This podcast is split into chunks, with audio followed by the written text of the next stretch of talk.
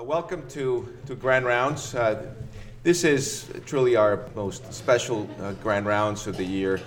And as you know, we, we've dedicated uh, every year, the, the first or second uh, Grand Rounds in December, we, we dedicate to, uh, to the children and the teachers who lost their lives in that tragic day at Sandy Hook. And um, this, will, this is something that we will continue to do as a reminder of, of what happened there and of the things that we need to keep doing. And uh, we try to uh, invite someone who will remind us of what happened uh, at Sandy Hook and also the efforts that are currently being done to prevent a similar tragedy from ever happening again. And today we have two uh, outstanding, outstanding speakers and, and, and who, who were touched by this tragedy in a very direct way. Uh, and I'll introduce them, and then you're going to hear both of them speak. And Nicole, uh, who's right over here, she's the managing director of the Sandy Hook Promise.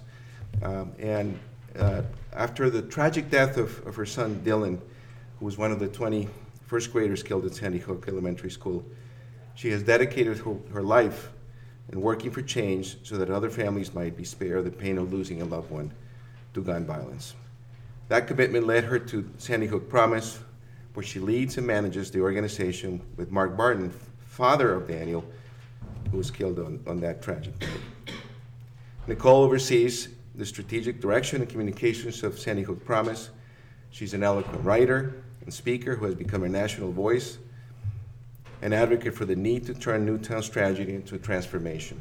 She's focused on enabling social change, bringing people together in honest dialogue, and searching for innovative solutions in the areas of mental health and wellness, as well as gun safety.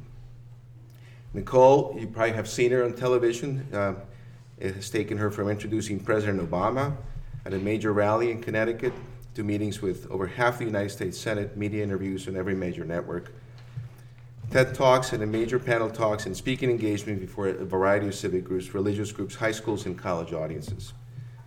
She's a native of Rhode Island. Uh, she has an extensive background in strategic, results focused marketing and communications for companies in the US and the UK, where she lived for 18 years before returning to the US in 2011. Prior to jo- joining Sandy Hook Promise, she spent two years as a full time mom getting her family settled in their new home in Sandy Hook and helping Dylan, who had autism, to successfully integrate into his new school and classroom. Until December 14th, a tragic day, Nicole and her family lived in a house across the street from the, from the shooters. While the Hockleys have since moved, Nicole and her husband chose to remain in Newtown with her older son, who was at Sandy Hook Elementary on the day of the shooting. In addition to her work with Sandy Hook, Nicole and her family have created a foundation called Dylan's Wings of Change to honor Dylan and help children with autism and other related conditions to achieve their full potential. Please give her a round of applause.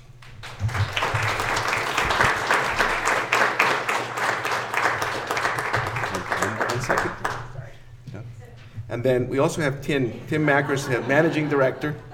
Uh, he's the co-founder of Sandy Hook Promise. Uh, Tim initially took a temporary leave from his position as a senior marketing executive to start Sandy Hook Promise. He joined Sandy Hook Promise permanently to lead the organization and help realize its vision to turn tragedy into transformation, what this is all about. Tim's 20 year experience in consumer marketing and general management gives him a true perspective that is uniquely helpful to Sandy Hook Promise's efforts to enlist Americans from all walks of life to support the organization and its mission. Tim was a senior executive at Procter & Gamble, where he held multiple roles leading marketing and product development efforts for brands including Gillette and many others. Most recently, he, had, he was the head of the product development of Thule Inc., a premier outdoor sports equipment manufacturer. Now, he's best known for innovating in his approach to problem solving. In his career, he has over 50 utility and design patents, developed strategy and positioning behind billion dollar super brands. Truly remarkable individual. But what's really important, what he has done with Sandy Hook Promise. Now, he's a native of New Hampshire, graduate of the University of Michigan.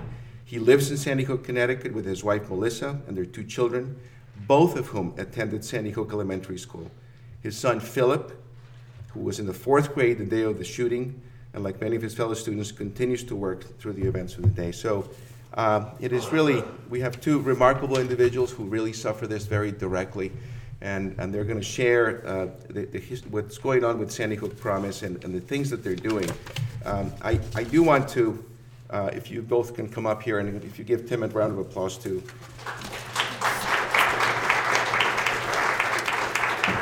And we want to, uh, Connecticut Children's and the Department of Pediatrics wants to help Sandy Hook Promise, and uh, for your participation here today, we're going to give you a, a donation for, Oh, thank you so for Sandy much. Hook Promise on behalf of the Department of Thank you. Pediatrics. Um, Good morning, everyone, and, and thank you so much for having us here today. We truly appreciate your time. Um, in terms of um, who we are, thank you so much for the, the introductions. Personally, I always loved to come to Hartford anyway because I was here for four years. I went to Trinity, uh, just around the corner, um, and had a magnificent four years there before I then moved to England.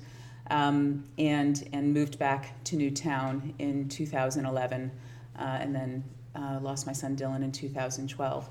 Um, what you're going to hear about today is, is a bit of an educational um, journey that we've been through in terms of launching Sandy Hook Promise and deciding what we wanted to be and how we wanted to help stem this issue of gun violence in our country and the measures that we've taken where we didn't want to duplicate other activities already in place, um, but we really wanted to focus on the gaps and teach people new lessons. We're going to take you through that journey with us and teach you the lessons that we learned along the way. But primarily, we're going to um, be focusing on the signs and signals that, through, through our academic research as well as expert input, um, have talked about who is at risk of potentially hurting themselves or other people, and how can you recognize those signs and then take action and intervene before they continue down um, a destructive uh, pathway behavior. So um, we're going to, cover that today, but just first and foremost, just in case anyone hasn't seen it, we launched a new PSA on Friday that I'm going to share with you. Um, it's, it's completely overwhelmed us. Uh, we can't get our hands around it, but it's had at, least 50 million views so far since Friday. Um, and it's about, it very much encapsulates what we do and our approach to this issue. Um, so I think it's a good way to introduce the, the who we are, what we do section. So, so I think, um, I hope rather that that clearly illustrates we're focused very much on prevention. What can we do in the days, weeks, months, or even years before someone picks up a weapon intent on hurting themselves or hurting someone else? Uh, and we're very clear in our material that one single sign, unless it's a very overt sign, one single sign is not enough to say that someone is going to hurt someone or, or, or self harm. Um, just because someone is posting on Instagram a photo of themselves with a gun does not mean they're going to be a shooter. However, when you look at progressive signs, uh, an accumulation of signs, this is someone who needs help. And this is what we need to be trained um, as everyday people. Yourselves as doctors, you know, you have a different level of training and what you can offer to this, but your everyday person, these signs are right in front of us, and we don't always know what it is we're seeing or how to act when we see them. So that's our mission, is to train people, um, because we know that most mass shootings are preventable, most suicides are preventable. Certainly, my son's death was preventable, but no one was able to connect the dots of all the signs and signals that he gave off um, throughout his life in order to make an intervention. And um, we're going to take that lesson and share that outwards. So, who are we? Um, we are a national gun violence prevention organization uh, founded by some of the families who lost their loved, one, their loved ones at Sandy Hook. Uh, I need to be very clear we, we do not represent Newtown. Uh, we do not represent all the 26 families. Um, you know, I represent my own family, and, and I represent Sandy Hook Promise. Um, but we are uh, a gun violence prevention organization, and we put gun in parentheses because our nexus is death and harm by firearm, without a doubt. But as you'll see, what we are teaching others isn't just about gun violence prevention, it's about any form of violence or at risk behavior. And some of the impacts that we've had, we've certainly stopped some suicides, We've had issues of um, self harm, such as cutting, that has been reduced as a result of this training, and certainly bullying. So there's a, a wide spectrum of at risk behaviors that we're covering, although our particular focus is about harm caused by firearms or people carrying firearms. So, what we do, we prevent gun violence before it happens. We focus on that time before someone reaches the point of escalating their plan to reality. Um, and we teach people how to recognize these signs and signals and then how to get help.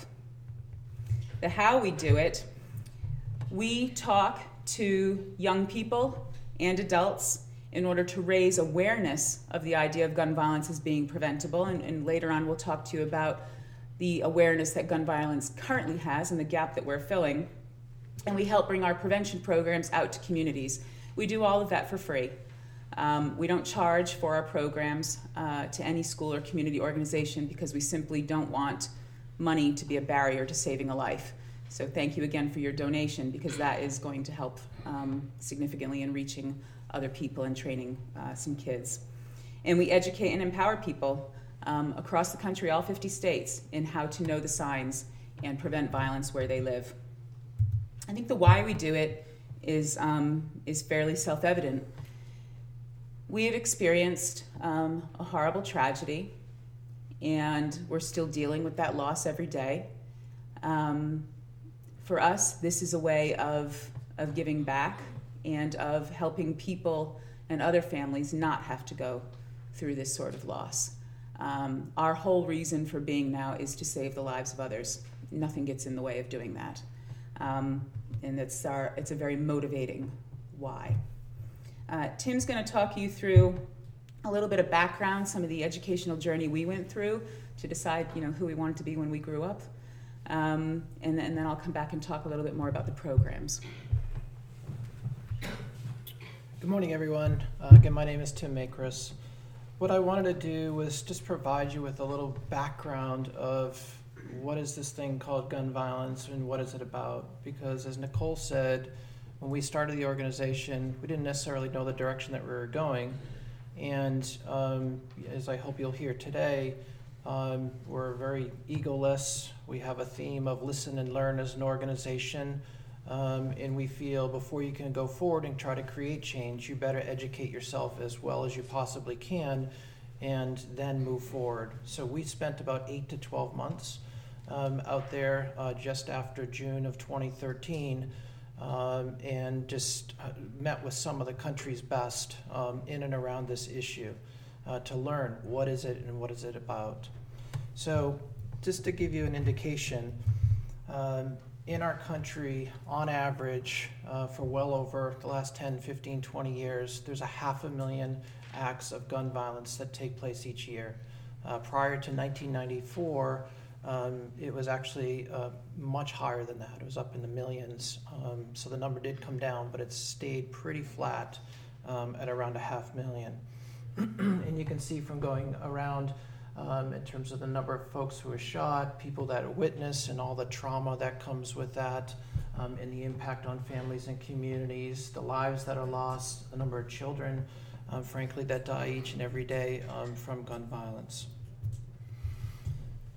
When we saw those stats early on, we were pretty ashamed.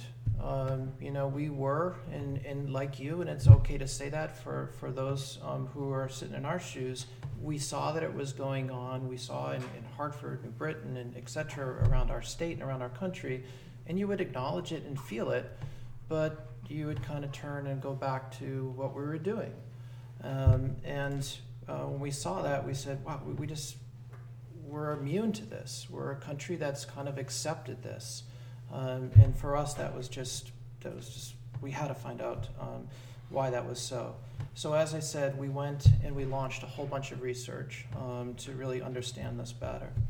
And here are just some of the key findings. There are many that came out of this, but um, what we learned the most as it pertains to why we're doing what we're doing. So, um, first, people aren't engaged in this issue uh, because they feel hopeless and helpless. They don't know what to do. I mean, we've traveled everywhere to the deepest of red areas in our country where everybody's carrying around a gun to the bluest of blue, where you know people reject them and don't even want them, you know, in their in their town. Um, but when you ask them, well, what can you do? They're like, it's hopeless, it's helpless. I don't know. No one's going to do anything. What can I, as an individual, do to make a difference? So we really took that um, away to say, wow, there's, there's something there we can do. We dug down a little bit in that area with folks and said, well, what do you think about this issue of gun violence? And they talked a lot about rejection of, well, it's all about giving people more guns or taking them away. And then we also heard at the same time, which brings to the, the second point, that why aren't we focusing on the human behind the gun? Why is it always about the gun? And we said, wow, that's interesting. And we found out really across the US, most people say, why aren't we doing more in that space? And when you looked to what was going on in the, in the movement uh, for the last 30 years, it, it's been all about the gun. So we're like, well, there's, there's an insight.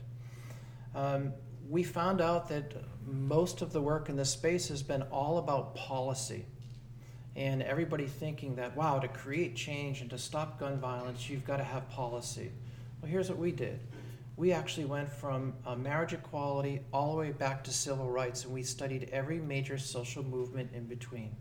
And we said, tell us, we worked with some folks outside, we said, tell us the best practices that allowed those movements to be successful. And what we found out is there, there are about six key drivers. So, in order to create change, you have to have education. You have to have programs that help change attitudes and behaviors. A great example of that is designated driver. How many here use designated driver? There's no law called designated driver. We just help change the attitudes of how people look at drunk driving. You have to have grassroots. It's got to change at a community level. It cannot be top down. There's no successful social change that's ever happened because the government passed a law. You do need to have policy, but policy reinforces the attitudes and behaviors that were just created. And you have to have political change. So, get the right people in office to create those policies. So, that's important. And then finally, legal. So, we saw with marriage equality how they leveraged very well um, the courts to try to get their points across. So those are the six areas. Now, when you looked at this movement in gun violence prevention, it's been all about policy. And since 2014, politics. Those are the only two areas. So when people are like, well, why hasn't there been any change? You're like, well, because we're only attacking two of the areas that create social change. And those two areas typically come at the end and not at the beginning. So that gave us another insight of, okay, we have to do something different. And then finally, we found out about this wow, schools are truly, you know, a breeding ground.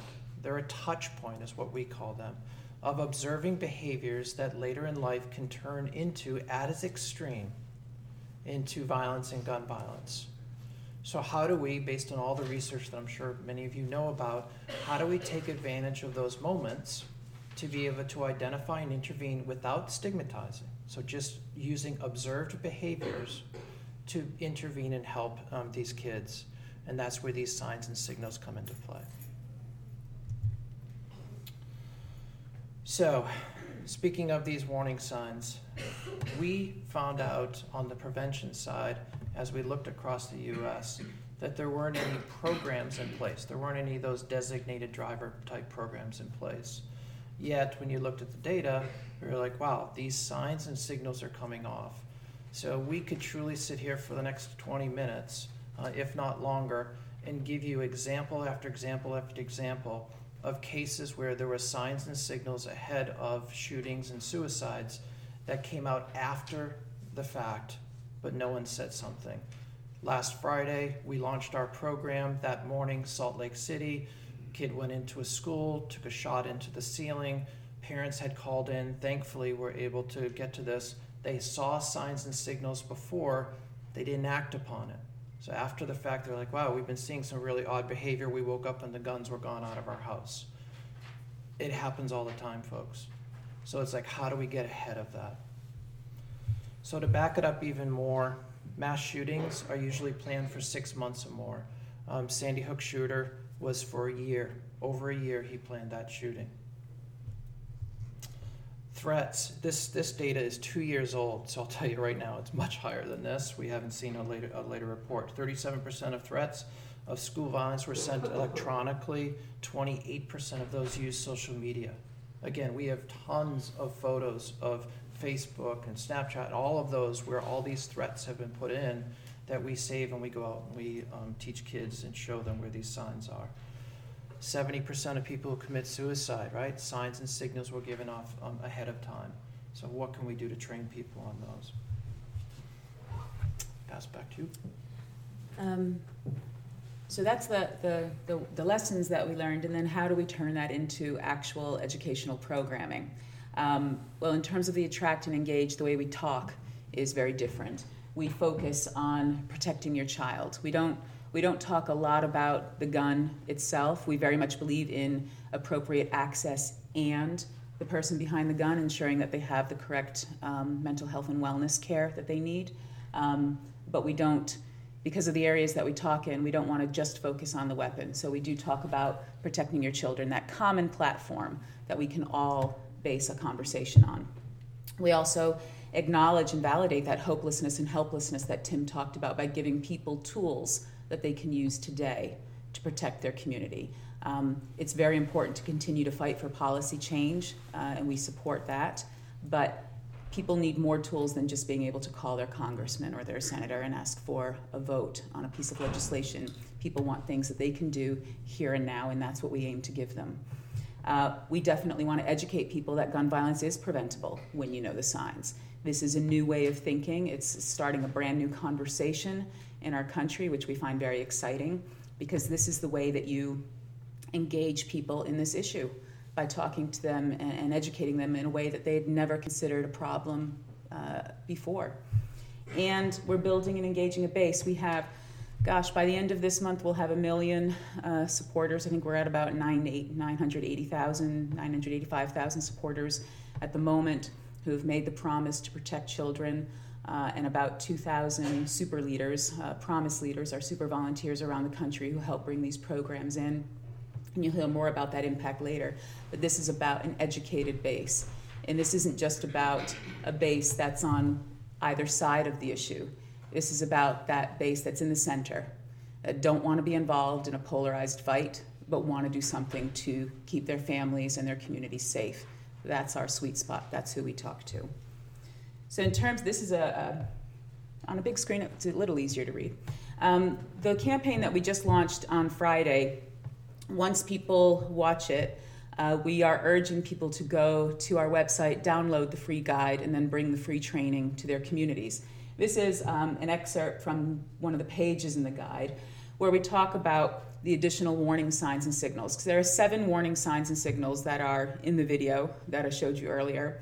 Um, and we go through them in detail in the guide and what they are and what they mean. But these are some of the additional buckets out there.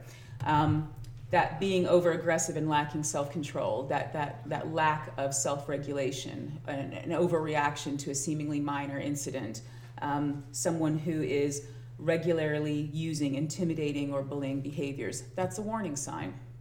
Chronic social isolation can be a sign as well. We're not talking about someone who just wants some alone time, because heck, we all need that sometimes, or someone who's just occasionally sitting by themselves or withdrawn. We're talking about chronic marginalization, chronic rejection, chronic social isolation that can lead to further withdrawal.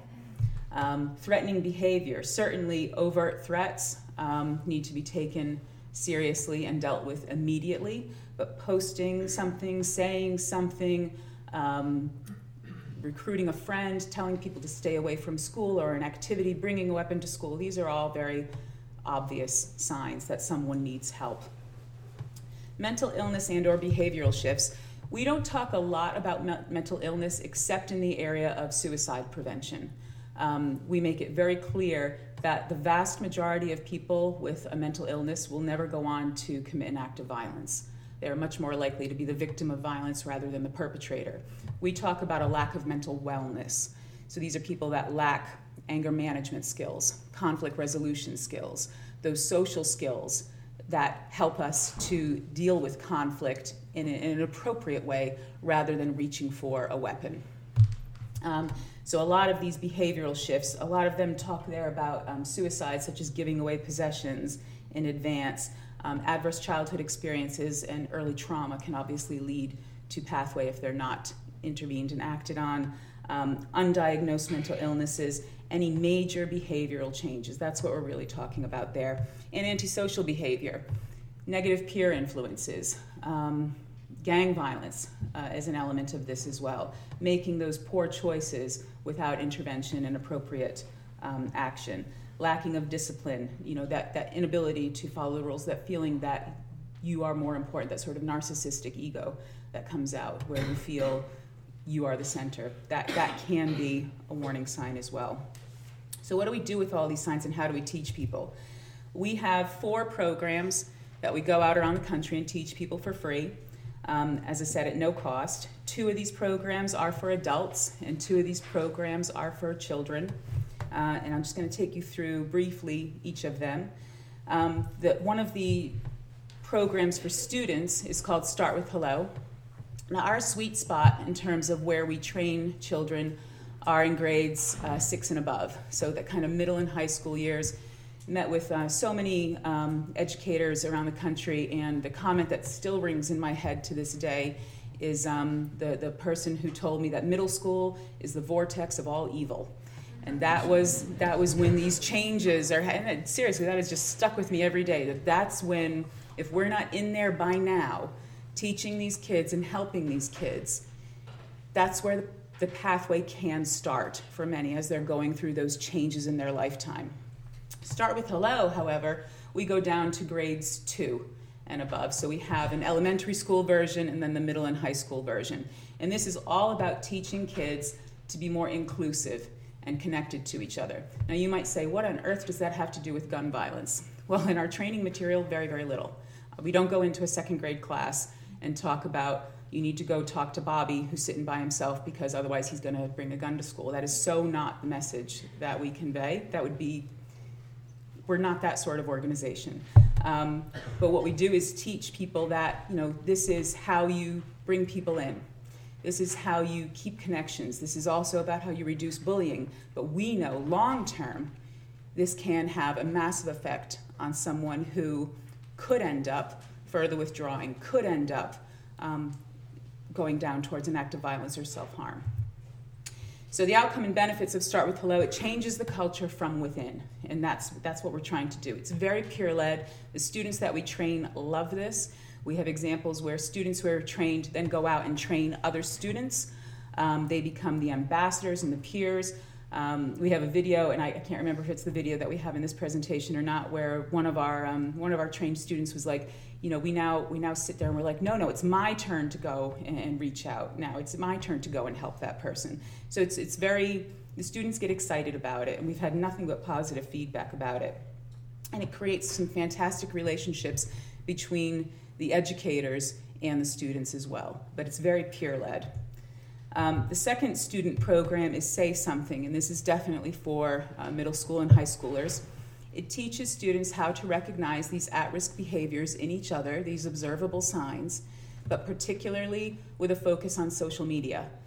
Um, because we have found it just so frustrating to know that um, someone will be posting about their angst or their depression or their plans, and that other kids are seeing these things but not taking them seriously. And so educating children that they're seeing they're seeing signs that the adults in their lives are not. That's a very empowering message to students to say that you have the power to make a difference. And like Tim said, you know, we could give you countless examples. Uh, the one that springs to mind is at the end of uh, 2014, I believe it was, maybe 2015. Apologies, up in um, near Seattle, Washington. Shooter who went to his high school and killed some of his friends and family members in the school cafeteria uh, before himself dying. And um, he had been tweeting for weeks in advance. Even that morning, tweeting, you know, got the gun. Today's the day. Got a lot of retweets, no action. That's what we want to stop. That's what we want to teach kids and make them aware of. When you see these things, you have to take it seriously.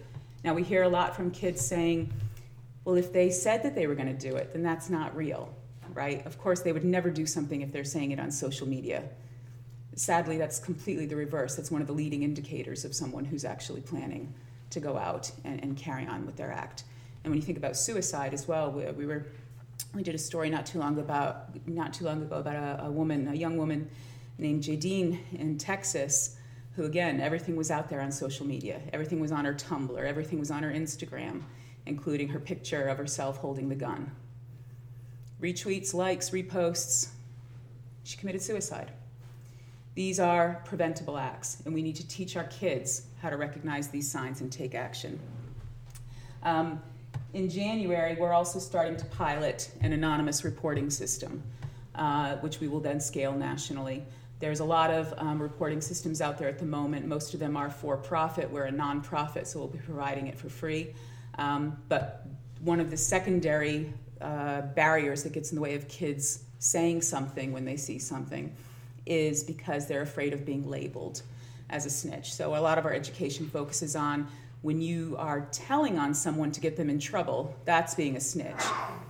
That, but when you are saying something in order to get someone help, that's being an upstander, and that's the appropriate behavior. But we know that, especially in some areas, speaking up and being identified as someone who speaks up can be dangerous to that individual and that can be a barrier. So we are launching the anonymous reporting system so that a, a kid or an adult can take a picture, uh, do a text message, go online. However, we're, we're going down multiple distribution channels. Get to a call center that can evaluate that, send it straight back to the local law enforcement or the school in order to get that person help. Um, so we have great hopes for that. We know it works in other states, and we just want to help scale it. So the outcome and benefits of Say Something education, first and foremost, are all, always our first objective is to educate people, fosters that upstander culture rather than the bystander culture, and will reduce violence, suicide, bullying, and get more kids help. The two adult programs, um, Safety Assessment and Intervention, this is an evidence based program that comes out of the University of Virginia. It's been in um, it's been there for a long period of time. It's in a number of schools already, and it's state mandated in Virginia. And we hope to scale this nationally. Well, we will be scaling this nationally and then working to mandate it in other states as well. This is training for schools and youth organizations and how to identify and assess threats. So we train a multidisciplinary team within a school, uh, such as the principal or the, the counselor and the SRO, if there's one present, usually a team of about four people, in how to assess every single threat, deal with the imminent ones, but then more importantly, how to deal with the transient ones. How do you deal with um, with something that isn't an overt threat, but you're trying to figure out what's going on in that kid's life that's causing them to act out in this way, and how can we intervene before it escalates?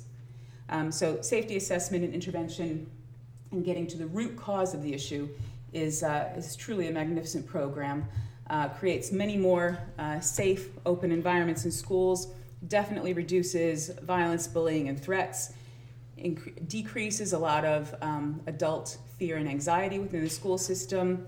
There's also seen benefits of up to a 50% reduction in long and short term suspension, so keeping kids in school and helping them rather than pushing them out, which can exacerbate the problem, and getting a much more positive view of teachers and staff. The final program that we provide for free is Youth Mental Health First Aid, which is an evidence based program out from the National Council for Behavioral Health. Again, teaching adults what are the signs of someone who could be going into mental health crisis, in particular suicide prevention for our nexus, and how do you get them help. Um, again, a remarkable program that's already helped so many people across the country, and we're just helping to increase that. It does reduce stigmas, it educates on mental illness, better understand the signs and signals. It is not a diagnostic tool, and I want to make it clear that all of our programs are not teaching people how to diagnose. That's not our job. And that's not the adult's job, and that's not the kid's job. But it's saying if you're observing this, this is now a tool to say, you know, I've got some training in this, I know what I'm seeing, and then take it to a professional. Take it to a mental health professional. Take it to your doctor. Take it to local law enforcement. Take it to someone who can actively deal with that problem. So while we're helping to prevent gun violence, I hope you can see we are trying to help the wellness of everyone. So rather than just that 6 to 8% that might become violent, we really want to help all the other kids and adults who may never become violent but could go down in a pathway that includes chronic health issues or addictions or other abuses. Um, again, these are all tied together as at risk behaviors. Our nexus is gun violence, but our, our impact is all violence. Um, just to help wake you up a little bit, uh, one more video um, before we then talk about how we deliver these and how you can help us.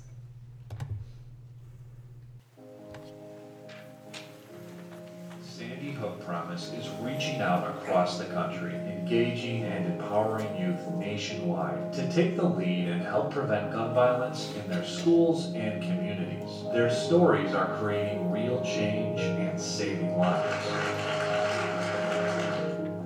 In Rexburg, Idaho, students got their school district and the entire community involved with Start With Hello. Everybody was coming coming together. No matter where you went, if you went to Rollins, they were handing out stickers. Our, our grocery store right here, or even if you went out to Walmart, there were posters hanging up. And then everywhere in between, there was 30 or 40 signs that said hello from or we support start with hello. Um, if you see someone um, that needs help or is alone, and it's kind of hard at first, I think as humans, sometimes we wonder, what can I do? They might not want me to go talk to them. But just going up and starting to flow, saying I can mean the whole world of difference for that person.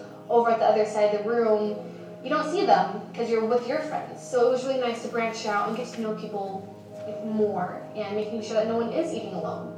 And visited elementary schools for all the schools in our district. And it was so much fun to go and see those, those little kids. So when you go up and you give them a big hug and you just embrace them, you see them smile, it just makes their whole day. I don't think there's any better feeling in the world when we're helping other people. In Danbury, Connecticut, Broadview Middle School launched one of the most successful Start With Hello programs in the country. For example, like if you're going to a new school, like Broadview, you know, you should start with hello and then it'll help you feel more included and welcome. It's basically like if you see somebody sitting alone at lunch or anything, you want to go up to them, say hi, hi, and make them make them feel welcome. I've been sitting at my lunch table and I'll see someone sitting alone and I'll get up to go say hi to say hi to them. And then my friend will tell me, stop, it's my turn. It's a great message and you want to be part of that message.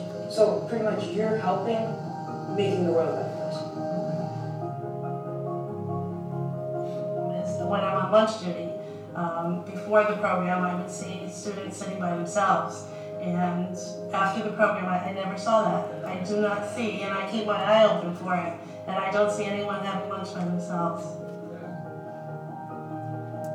These programs uh, say something or starts with hello are really about breaking down barriers and borders amongst kids.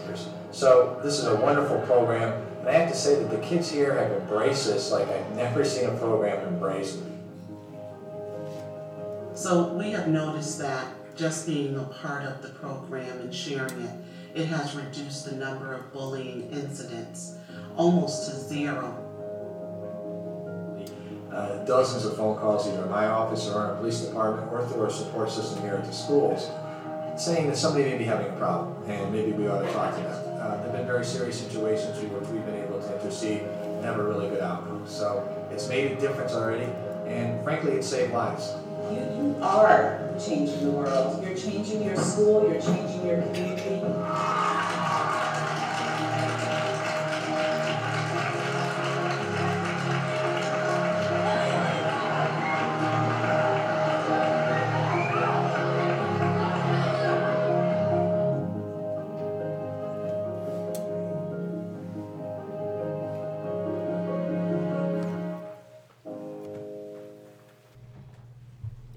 Say, I know a lot of you work with kids, and for me, this is. Um, sorry, it always gets me every time because this is.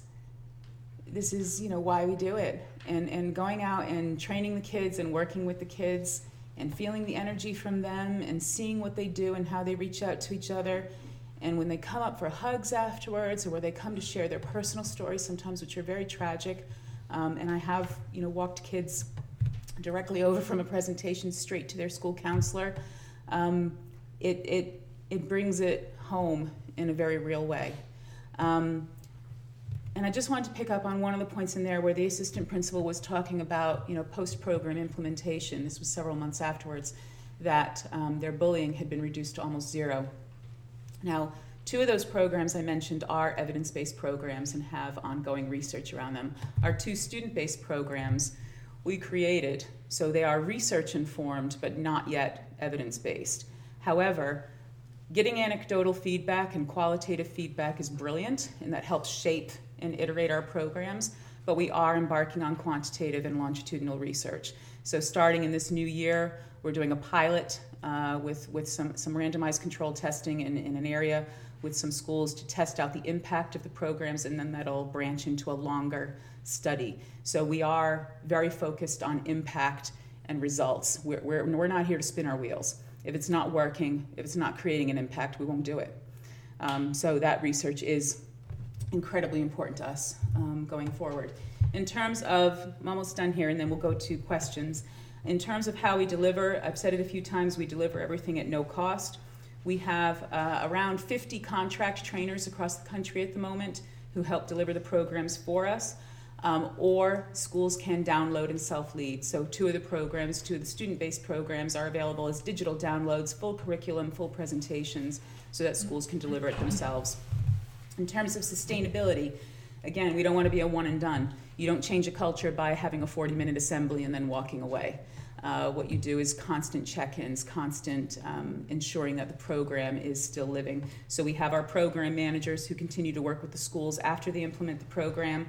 We embed the programs in youth clubs. This came around organically through examples of other schools in their their SADD club, Students Against Destructive Decisions, or Boys and Girl Club, or a Student Leadership Club. They really take it and live it. We also have call to action weeks to try to galvanize people together to take action. And we have um, material available, uh, and we're still translating everything into Spanish as well, and then hopefully other languages to ensure, again, that there's no barriers to uh, receiving the programs. In terms of our impact and momentum, um, we're still doing the audit from our last call to action week in October around Say Something, in which um, over a thousand schools, 1,300 schools registered to participate. So we're still reaching out to all those schools because the figures that we give out, we only give out those once they're audited. Uh, we would never just say, you know, 1,300 schools participated, registered. No, we want to know who actually implemented.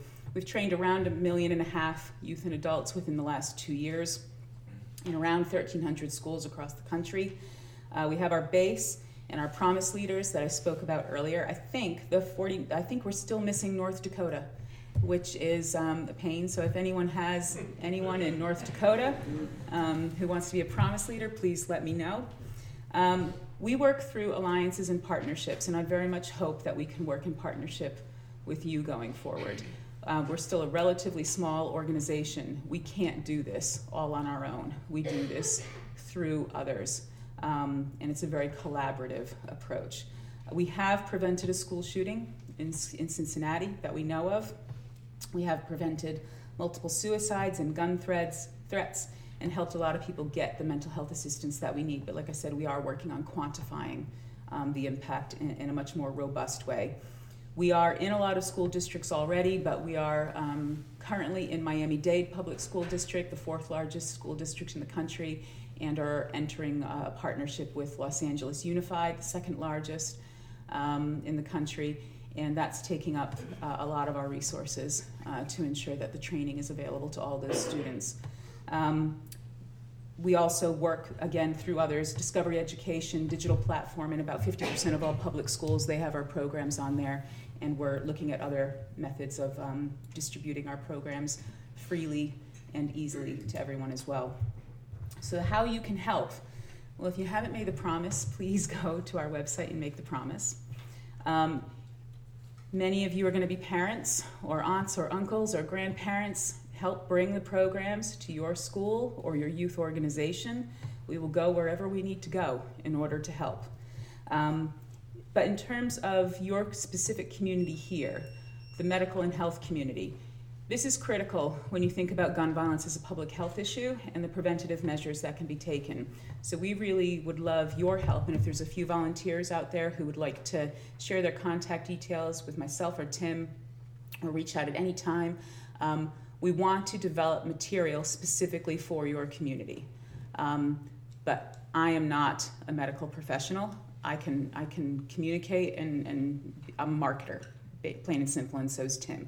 So we can take words and make it consumer friendly, but we need your help in how do we communicate this across the rest of the medical community. So please help us with that. And that's it. So thank you for your time, and if anyone has any questions, we'd love to hear them.